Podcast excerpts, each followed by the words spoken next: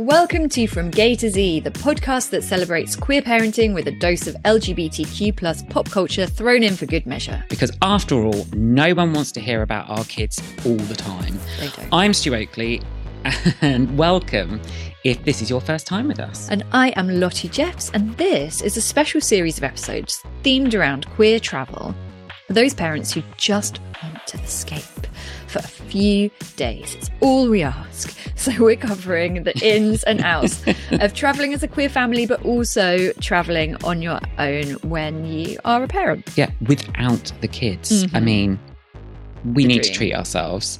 So, to bring you this episode, we have teamed up with the fabulous people at the equally fabulous hotel group Yotel, who have launched a new LGBTQ plus travel initiative called Nonstop Pride. Now, that aims to support our community on their travels, and it's recognizing that Pride isn't just a day or month. Mm-hmm. Amen to that, because it should be year long.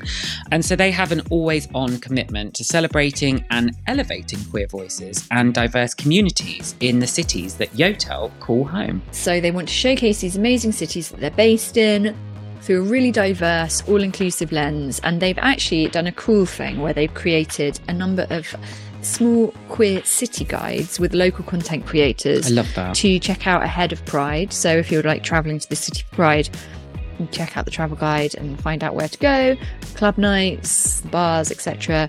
So I think that's a really nice thing to do.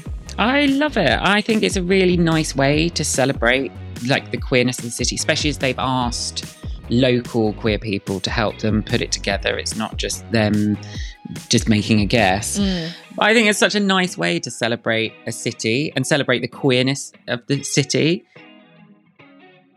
So, look, when you and Jen, your wife, go on a gaycation, I get the feeling that you two, like without your daughter, would be like, we are free. We just want to get out the room and just like hit the town. Oh, totally. And that is actually why I love hotels like Yotel, because they offer this kind of no frills space where you just are encouraged to stop, drop, and go. So if I'm visiting somewhere that I want to explore, I hate having that in room guilt where you've paid all this money for a super fancy hotel room and you just feel like it's a waste if you go out and explore outside of the room. You just need to sort of stay lying catatonic on the bed ordering room service for the whole trip.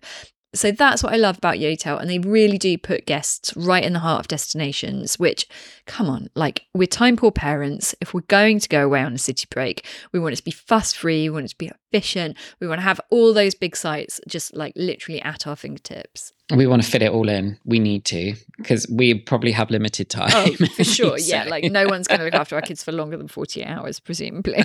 exactly. So tell me, are you planning to go away this year without kids? I mean, I feel like you've just been somewhere without kids. Yeah, I was going to say, Stu, you know the answer to this.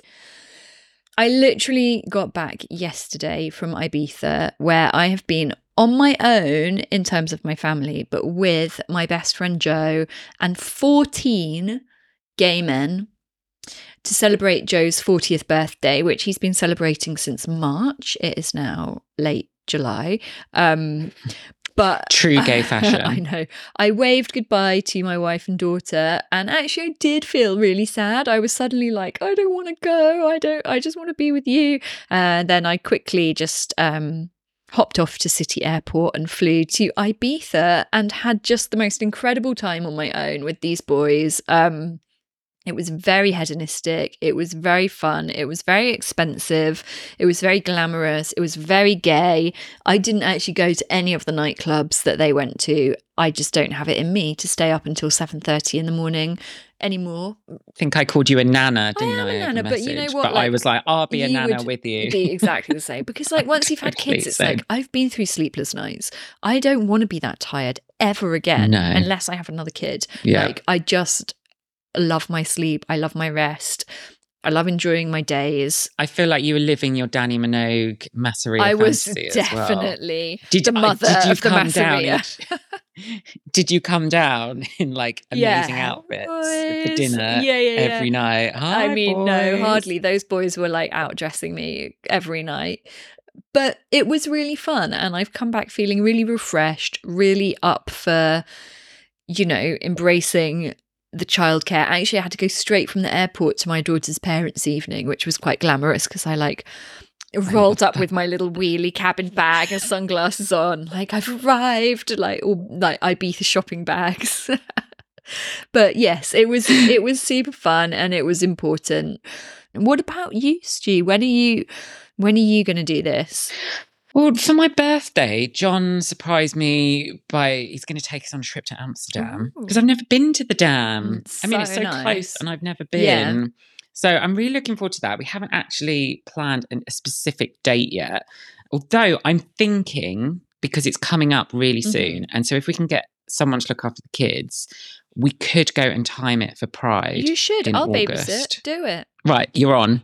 I'm holding you to that. I definitely want to try a Pride abroad. So maybe Amsterdam will be the one. It's going to happen. But I feel this is a good time. We're going to bring in our special guest, which today is the lovely Dr. James Greenwood, who, Not the sexy TV vet, Dr. James Greenwood. oh, yes, the very one. Oh, Hello, stop. Dr. Greenwood. Hello. Can we call you James? Or do you Oh, prefer Dr. do. Greenwood at all times? Dr. James, I don't answer to anything else. No, please just call me whatever you want. James, J, G, some people call. Very nice to be here. Thank you so much for having me on. It's our pleasure. And James, you've just become a new dad and you have strapped to your very chest this moment a beautiful baby. And so, just from both of us, huge congratulations, first of all. Oh, thank you. Thank you so much. How are you, how are you finding it all? How am I finding it? all? Yeah, that's kind of, it's the biggest question, isn't it? And you sort of think, the answer is I'm not actually really very sure. I'm kind of just rolling with it at the moment. But no, it's it is honestly just amazing. He's he's he's just great. I mean, we've we've sort of you know you kind of get thrown in at the deep end, don't you? And uh, I just love him. He's he's just amazing. It's, it's everything we hope for and more. He is this morning been pretty tricky. We've had some very loud crying, which has been uh, challenging to say the least. But no, but we've managed. To, so I thought I'd just strap him to me, and that has that seems to have worked. So yeah, so far so good. How long this is Amazing. going to last? I've got no idea. we are going to ask you more about your gorgeous son. But before all that, we have just been talking, Lotte and I, about going to prides abroad. Mm. And I was wondering if you had been to one in a different country. Do you know I haven't? I've only been. so I've only actually been to Bristol and Brighton Pride. Those are the only two. Have you not done London? I've never been to. I've not even done London. I know. You're a London Pride virgin. No, honestly, I am. I only go to Prides beginning with B, clearly.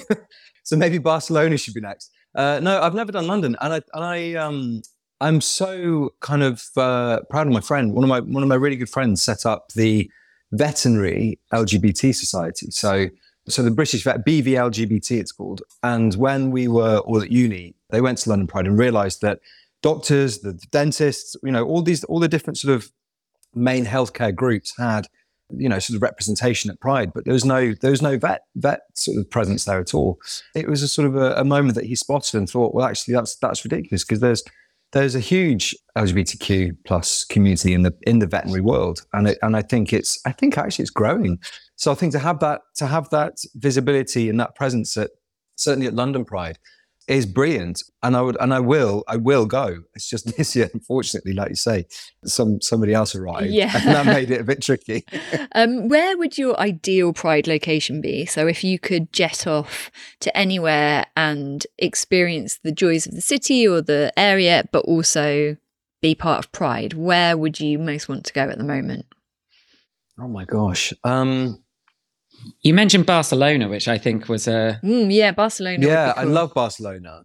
I always feel really, I always feel really at home in in sort of Spain and Barcelona. We used to go quite a bit as kids, and I think I think that would be fun. I love the fact that there's the beach there. You know, it's sort of it's just twenty four seven. I can imagine the hangover would be severely uh, savage afterwards, but I think the party would be incredible. I think anything that's got that kind of fiesta sort of element to it. So, you know, that kind of carnival feel to Pride, I think is is is great. It's yeah, really fun. and Barcelona is just a great city. I feel like that is a super queer friendly travel destination, and there's Mm. so much you can do there. I've never been. Have you not? Mhm. Really? We need to do a little trip. Stu. We need It's to add great, it 'cause to You've the got the, list. beach, you've got the city, you've got like beautiful surrounding countryside. The like, heat, which is what, I as think you know, I like. I'm such a sun worshipper. yeah, And the food, the Ugh. food is amazing as well. You know, it's just it's just great, isn't it? It's such a Mm. lovely city. I think of all the places, I mean, I don't often go to places and think, oh, I could really live here. But Barcelona, when I was at school, so I mean, this is you know decades ago. I actually went to New York on like a on a big sort of art art trip, and that's the only other city. Barcelona and New York are the only two cities I've ever been to and thought I could live here. Like I just loved it. I can't really explain why, but there was something about it that I just thought, yeah, this connects. there's some places you just get that feeling, don't you? Although my wife Jenny t- tends to say, "Let's move here." To pretty much anywhere we've ever been within like three days of us going there. Same, same. I always want to move wherever I go. Yeah. And then you come home and be like, oh, actually, I want to go somewhere else instead. Did you and your partner, did you travel a lot before your little one came along? Well, so I mean, everything's relative, isn't it? We compared to some of our other kind of gay friends that do travel a huge amount, we're not.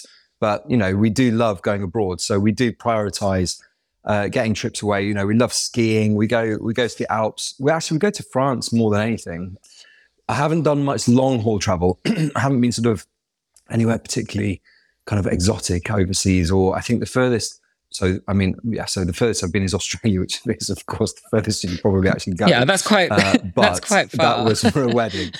yeah. So actually, now now I say it, I realise that I'm not making any sense at all.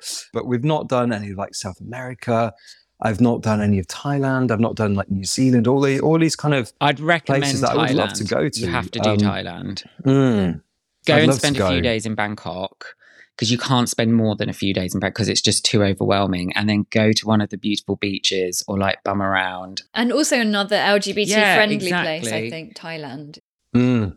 The other place that I've been, I absolutely loved was India, and that was just such an experience. Like it was, it was just everything. It was such a kind of huge, sort of overwhelming everything of all the senses is just like wow you know and that i love that. I just Yeah. i would i would go back to india in a, in a heartbeat. i love that about travel when it really takes you out of yourself and you're somewhere where there's there's no like I had it in Tokyo actually where it's almost like there's no point of reference. Like it's so other it's so fabulously different. And that is just so transformative i find because you Mm. just get so just used to just things just like washing over you not really paying attention. But suddenly like if you don't instantly understand what's happening around you you've really got to pay attention more and i just think that's such a nice experience when you're traveling. You're really present aren't you? Yeah You really have present. sort that's of- the that's the word. You're somehow kind of looking in but you're also there. Did you manage to sneak in a last minute holiday before your son was born we did a we baby did. moon a baby call it. moon. Yeah exactly. No we did. We um we hadn't really told many people that we were expecting oliver which was not necessarily on purpose but i think we so oliver was, it was born by surrogacy which you know, i'm sure we'll, we'll come on to. And we have this incredible relationship with with rachel his surrogate. And i think we kind of all felt quite sort of almost like protective of our little team that we developed. So you know, our close families knew, and Rachel obviously has, has her family and she has children of her own.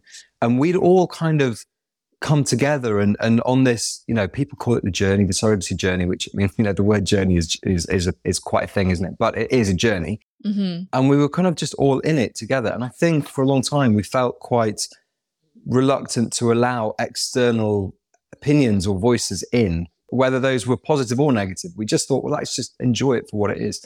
So we about uh, it was probably about a month or so before he was actually due. We decided to to get a last minute ski trip in because we thought, similar to yourself, Stu, we thought actually skiing, you know, that it's very hard to do that on the. I on thought you were going to say with a baby So strapped to your chest. We kind of thought, well, let's get a, yeah well, Mark probably could do that. He's one of those annoyingly talented skiers who probably could. Uh, I look like Bambi on ice, so I wouldn't be able to do it.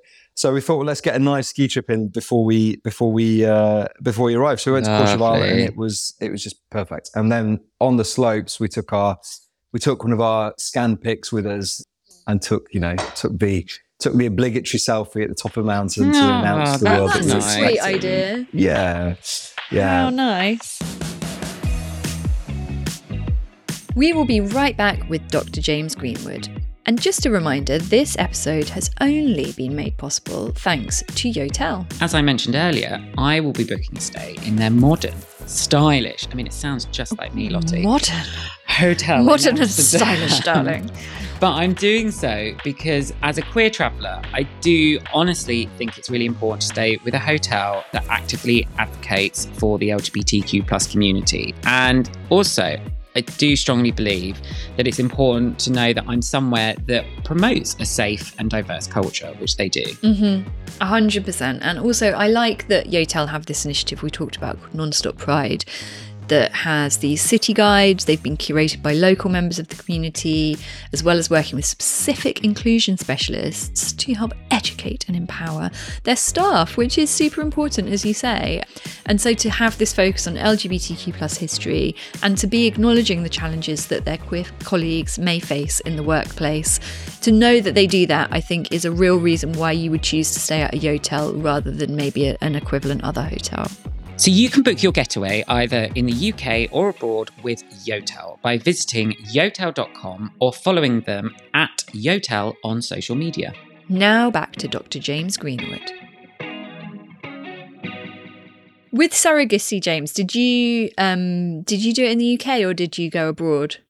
Uh, we did it in the UK. Yeah. Oh, okay. yeah. Because lots of people obviously kind of coincide travel with surrogacy, don't Hi, they? And they're going to Canada. Oh, hello, Oliver. Mhm. Yes, We've got a stir. He's welcome to join us. So we yeah we've ha- got friends um who have traveled to Canada or the US and I wonder if like surrogacy ca- kind of you know because you want to go like a week before the due date or whatever and like making a little holiday in the place like a surrogacy moon almost. Mm. I can imagine that becoming Yeah. like more of a trend. out of our group of friends, I mean, we don't have we don't have a huge number of, of friends that have gone down that have you know have gone through surrogacy, but it's probably about 50-50. Well, m- yeah, may, no, maybe more, maybe more, maybe more abroad. But of the friends that have done it abroad, you know, they've kind of gone over and spent sort of six or seven weeks there almost, and kind of taken it out as you know a chunk of time to go and and be present. Which I can't really imagine not doing that almost. You know, you kind of Yeah. think that if as you come close to the due dates, it must be quite hard, to, especially if it's as far away as Canada or Mhm. America or something. Mm. But no, we we were we were UK based, so uh, so yeah, we were in Basildon, which is not quite the same as Canada, but very good, very lovely hospital, very nice people. So yeah, Amazing. Oh. There's also a lot of donors, like we spoke for the book, like in like places like Sweden. And also, I've heard in the Czech Republic, there's a lot of people going for donor like conception in those countries as well. So I think you're right, Lotte. I think like tie it into a Oh yeah, I know people actually that have travelled to Greece for a, do- a sperm donor clinic in Greece, and mm. yes, Copenhagen is obviously a big sp- city break sperm donation. it's the city new break. thing. I think this is going to be like the new trend. Is like it could be. well, we need to think of a word for it, like fertility. Fertility field yeah. trip. Oh Yeah, my god, that's it. it? I love it. Yeah, well, we we know quite a few people that have because again, obviously, I think in some I don't, I don't know which and where, but there are obviously the countries where you can almost do known donations as well. So you get to physically see the donor as well as them being ready for uh, you know fertility to ready ready to use.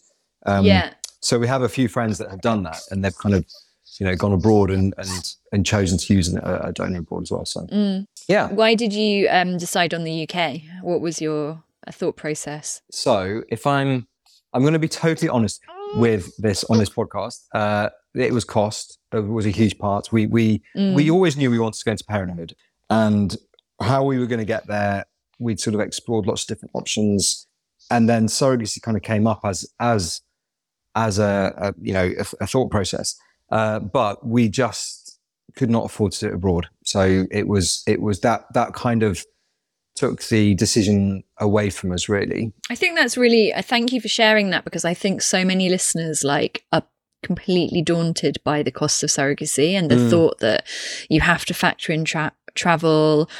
You know, you have to go to far flung places. So it, I think it's great to hear that it is still possible on a Yeah. sort of more close to home scale. It is, and and I think the big difference then is that surrogacy in the UK, therefore, is altruistic, and you know there are expenses, and it depends if you're going to use an IVF clinic or whether you can, you know, just use use the surrogate's egg as well. But the costs are a lot, lot less, but they're still huge. You know, for us, that was still huge outgoing in terms of in terms of starting a family. And money, I hate talking about money because money immediately muddies everything, doesn't it? But the reality is, is that that was a factor in in the decision between UK and abroad. And again, it's not right or wrong, but I think for us, the idea of having that relationship with Rachel, our surrogate, was really important. You know, we want Oliver to have that continued understanding, and and Rachel as well. You know, she she was keen for to have that continued relationship with Oliver. You know, some surrogates would rather it be transactional, so it's not about sort of you know right or wrong or this or that or you know it, it, it's it's it's working out what works for you as a pairing and i think for us to find a surrogate altruistic and that was keen to stay in contact was was a really important factor and we found that in rachel so you know which i i can't i can't really even put into words how that makes you feel when you do find somebody that's prepared and willing to to to go on this journey with you and it's it is incredible. But I think, yes, I think the point is, is that it, it can happen and it does work. And surrogacy in the UK is absolutely an option to consider. It might take you longer. It might feel like it's a, mm. you know, hmm. a sort of a constant slog to try and find your pairing and your matching. But it, it can and does work, and it, and and, it, and you can get there if, if that's what people are thinking. So I was going to ask you, James, about whether you plan to go away in terms of without Oliver in the future. I know it's very early days, but I believe you've already done it. you've just been away, right? Well, so we were invited to a wedding um, before Oliver arrived. So we kind of had to make that decision over whether we both go, whether we go with Oliver, whether I go on my own. And in the end, we decided, I say we, the royal we, uh, decided that I could go on my own, which felt uh, nice. Uh, yeah, I know. I'm very lucky. Um, and actually, the, you know, did was, that feel, was that quite nice in the, well, especially because it's, it's, it's overwhelming, right? It's overwhelming when you have a child come into your life. So to be able to just go and have a few days, just to almost like reset your brain a bit and yeah. look after yourself as well yeah. and have a bit of fun. I think because I think a lot of people feel guilty potentially about doing that. So but I, actually, like I bet you came back and you just were so refreshed and just or maybe slightly hungover. I don't know. I'm not judging. but like it gave you what you needed to be able to like slip back into parenting, I bet. Yeah. So I'm so at the moment the way that we're we're juggling it is that Mark is is a he's a landscape gardener, so self-employed so he can kind of sort of chop in and chop out. But I'm I'm basically doing the most of the kind of day to day childcare. So then the wedding came up, and we kind of looked at whether we could make it work or not. And I I just went and I loved it. To be honest, I actually felt guilty for not feeling guilty for being abroad. Everyone kept saying, "Oh, you know, you, I don't think you want to leave him at that age. You know, you might." I was just thinking, well, I mean, of course, I don't want to leave him. No, uh, there's nothing that makes me want to leave him, but I do want to go abroad and I would like to have a little bit of a break. And I don't think there's anything wrong with that. You know, and we went and it was with loads of friends for, for a wedding and it, it was just great. And I, you know, I just had 48 hours in Verona, beautiful setting, you know, and like you said, just had that sort of switch off time. Yeah. Of course, it would have been lovely to have Mark there. Um, I think Oliver again, there's that, always that thing about taking babies to weddings, isn't there? So I, I don't. It, in hindsight, it wasn't the sort of wedding that I would have felt comfortable having a baby there anyway. But also, I probably wouldn't feel comfortable yet leaving Oliver with grandparents or at his age. Yeah. I think you know another year may be different, but at the yeah. moment, I think it's important for us to, to sort of stay with one.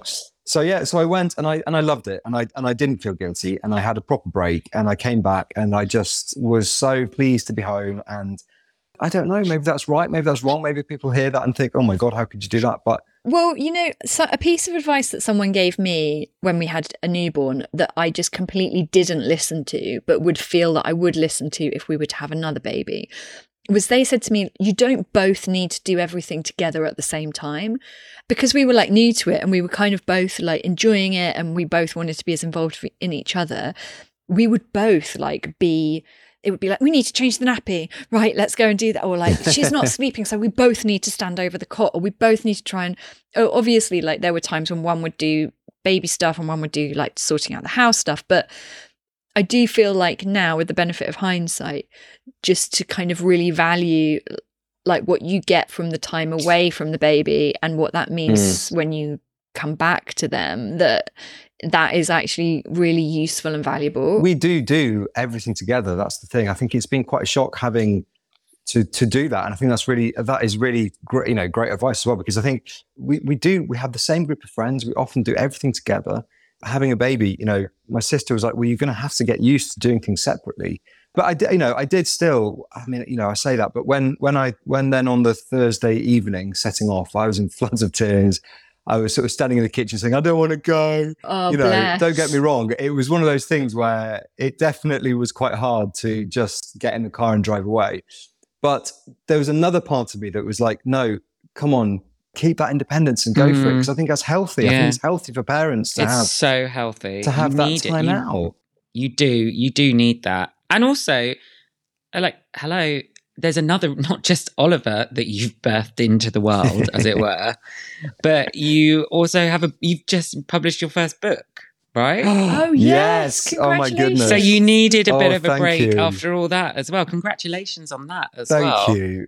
Yeah, that came out on the, that came out on the Thursday Thursday evening, I was in the car on my way to Gatwick to fly to Verona. So yeah, I kind of saw it as a, I saw it as a, you know, my little treat to myself. So yeah, the book. Wow. Well, the book is the book is something that I've been working on for, oh gosh, probably the last maybe year and a half. I mean, it, it basically covers my sort of journey into veterinary, but then also my sort of early career as a vet. But I wanted to instead of writing a, a memoir all about me as such, I've I've written very much the center so the center and focus of each chapter is is the animal. So each chapter is an animal story which you kind of just get thrown into it and it all unfolds. And then i've tried to sort of give purpose to each each chapter. So i wanted to write it almost from my side of the consulting room table as a vet but also i've included stories from my own experience as a dog owner and lover when my own dog got hit by a car and I've sort of explored that and how that all made me feel and kind of trying to bridge that gap between vets and pet owners. Because at the moment, it does just feel like, you know, you sort of hear it, people sort of quite quick to say, oh, you know, vets are only in it for the money or, you know, that they're, that they're sort of, you know, it's a license to print money and all this sort of stuff. And I think vets are, vets are really struggling at the moment. Mental health issues, you know, within the profession are, are, are, are high and there's some mm. pretty distressing statistics around that. So I wanted to sort of just show the reader really what it was like to be a vet, to come mm. and sort of. Mm. I'm not telling you if, it's a great job or it's a rubbish job. It's, I'm not looking for sympathy or pity. I just want to show you. Basically. Yeah. So that's that's kind of that's kind Useful. of the, the, What's the, the, book called? The Tell us what it's called. It's called For the Love of Animals: Stories from My Life as a Vet by James Greenwood. I got it last week I've I've had a flick through. I haven't had a chance because you know, hello kids, um, to fully uh-huh. delve in yet. But is it going to make me cry? You need James? a holiday. You need yeah. to go on a holiday. I do. I do. Let's go. But um, is, is, it, it going to make, me cry? cry? I'm not going to lie.